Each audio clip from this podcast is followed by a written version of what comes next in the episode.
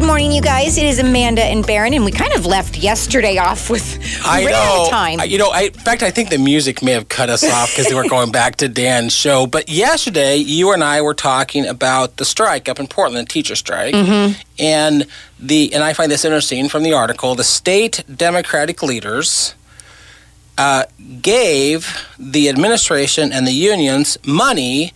But then it was up to them, the administration and the unions, to figure out how to use the money to meet the demands of the striking Portland teachers. yeah. But then it also goes on to say at a news conference on the fourth day of the strike, which was a few several days ago, hosted by lawmakers and the Association of Teachers, which represents 3,500 striking teachers. Jeez. It's a lot of teachers It- affected by the strike. It is. there was a, a senator, Elizabeth Steiner from Beaverton. Said she was, quote, frustrated with district leaders blaming the state for leaving them underfunded to meet teacher demands and keep up with inflation. And I wonder then if that's n- why they don't have. And I wonder if that's due to not having an outline on where the money goes, how it's spent. No, instead you're just throwing money at him, and then they're not pro- properly distributing it. Yeah. I mean, I, I, But it I- falls back, I believe, on on on the state because it's like you guys need to have more of a guideline on what that looks like. yeah. And again, I'm not a politician. I don't want that job. I, I, I appreciate Kevin Mannix and his common sense leadership. But at some point, you have to go, here's $5 million and here's a plan on how to use that $5 million, as opposed to here's a big pothole in the middle of the road and here's some concrete. Now fix the problem. Like, there needs to be a plan to fix the problem. And it's, and again, from what we're reading, it sounds like there was no plan. Yeah, uh, it looks like there's a lot of money that's going, and I think she's frustrated, uh, Steiner, um, because it looks like she's frustrated with the superintendent actually, um, and it said, so when superintendent. Guer- Oh, God. Guerrero? Guerrero testified for the legislator that we should fund all Oregon K through 12 schools at 10.3 billion, which we did. It felt a little disingenuous to have him come back and say, "Actually, we can't do this because we didn't you didn't give us enough money." So I think that's where her frustration lies, is that we gave you the exact money we allowed or you asked for and then it still wasn't enough. Good morning, you guys. It is Amanda and Baron, and let's keep going on this school board or s- Portland school strike. This is quite the. This is a two and a half page article It that you is. printed off here. There's a lot in here. It looks like in June the state allocated more than 10.2 million dollars Billion, billion. billion. there's a there's three more zeros. Thank you for correcting me. welcome. 2.2 billion dollars to the state school fund, a record high. Correct. Okay, my first thought is we have a record high amount of money that went in, and yet there wasn't enough money to deal with public Portland public school, and so the teachers go on strike. Right. Where's the discord in accounting of that money? Right.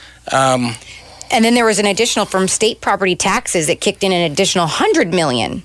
so they they've got money. Now this is the entire It said thing. Th- This that is this closed a is nearly three billion dollar budget gap. and this isn't just Portland. This is the whole state. Mm-hmm. But still, Portland School District is the busiest school district in the state.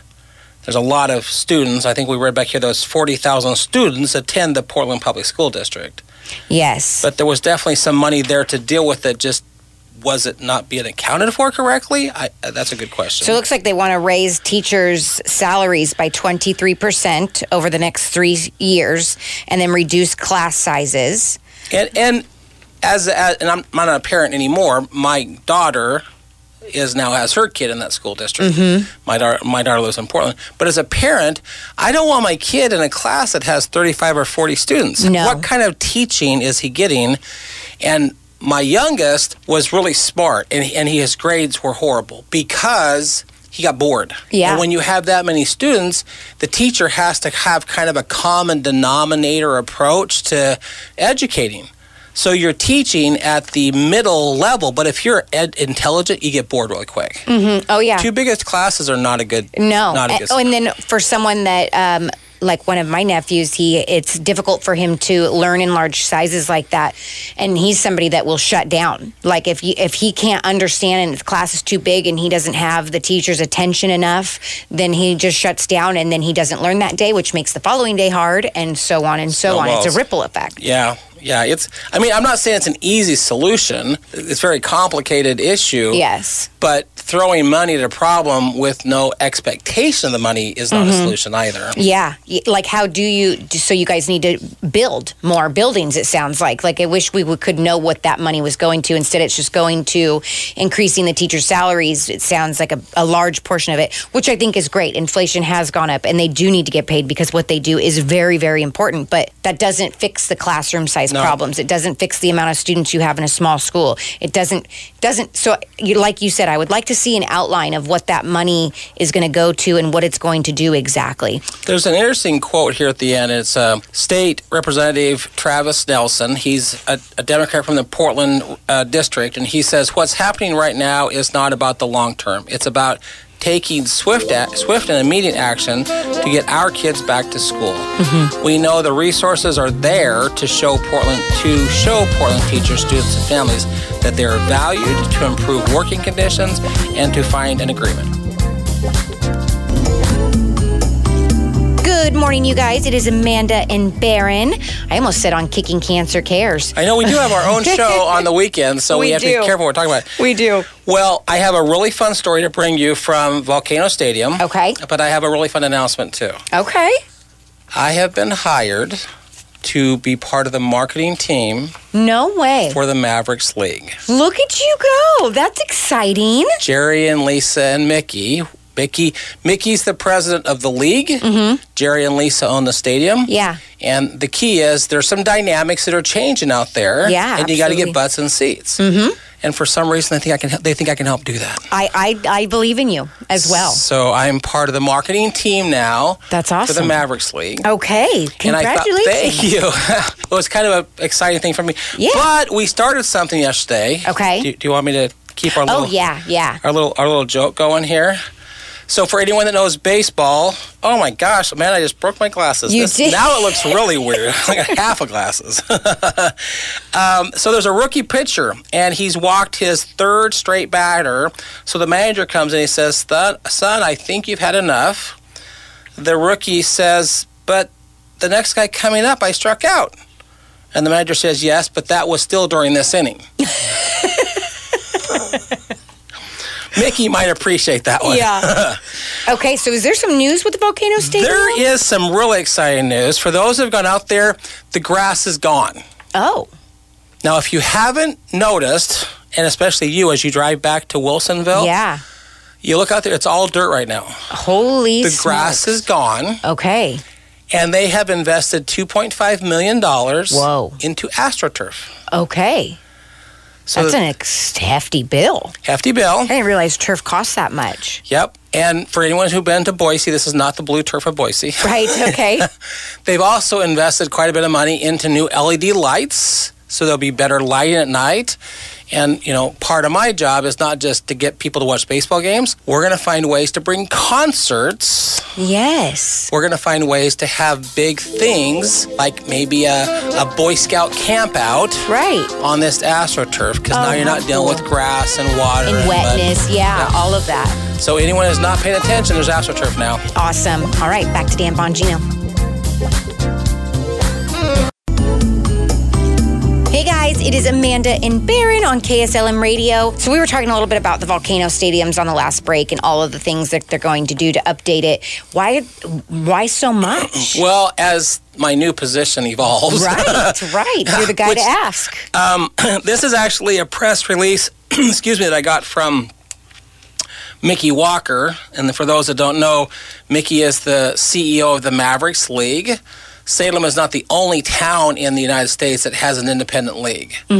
Most of the time, you're part of a league that has a team in multiple cities, which is what we had before. Now there are four teams, but the league is all here. Yes. Before there were 32 games over the course of the season. Now there's 96 games. Holy smokes. There's lots of chances to come enjoy baseball. Absolutely. And so the reason they're doing this is in- continuing their efforts to update and improve Volcano Stadium, the Walker family who built the stadium in 1997 Wow.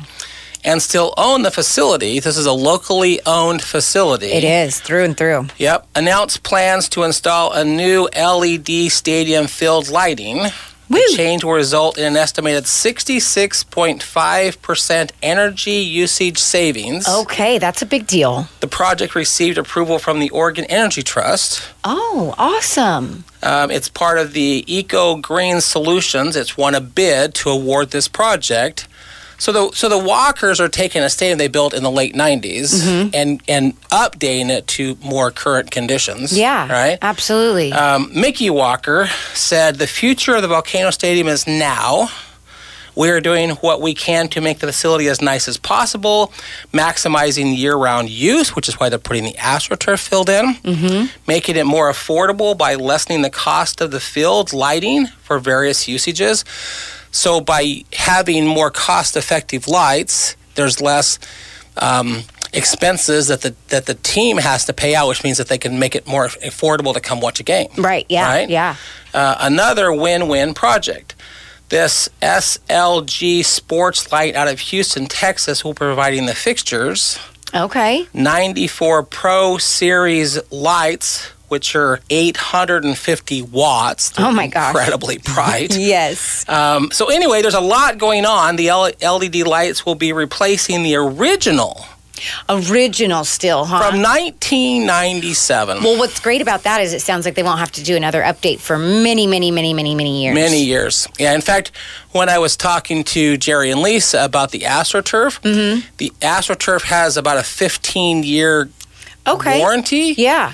And so, really, they are investing in Mickey's future. Absolutely. Mickey's 25 or 26, whereas Jerry and Lisa want to go enjoy their grandkids. Right.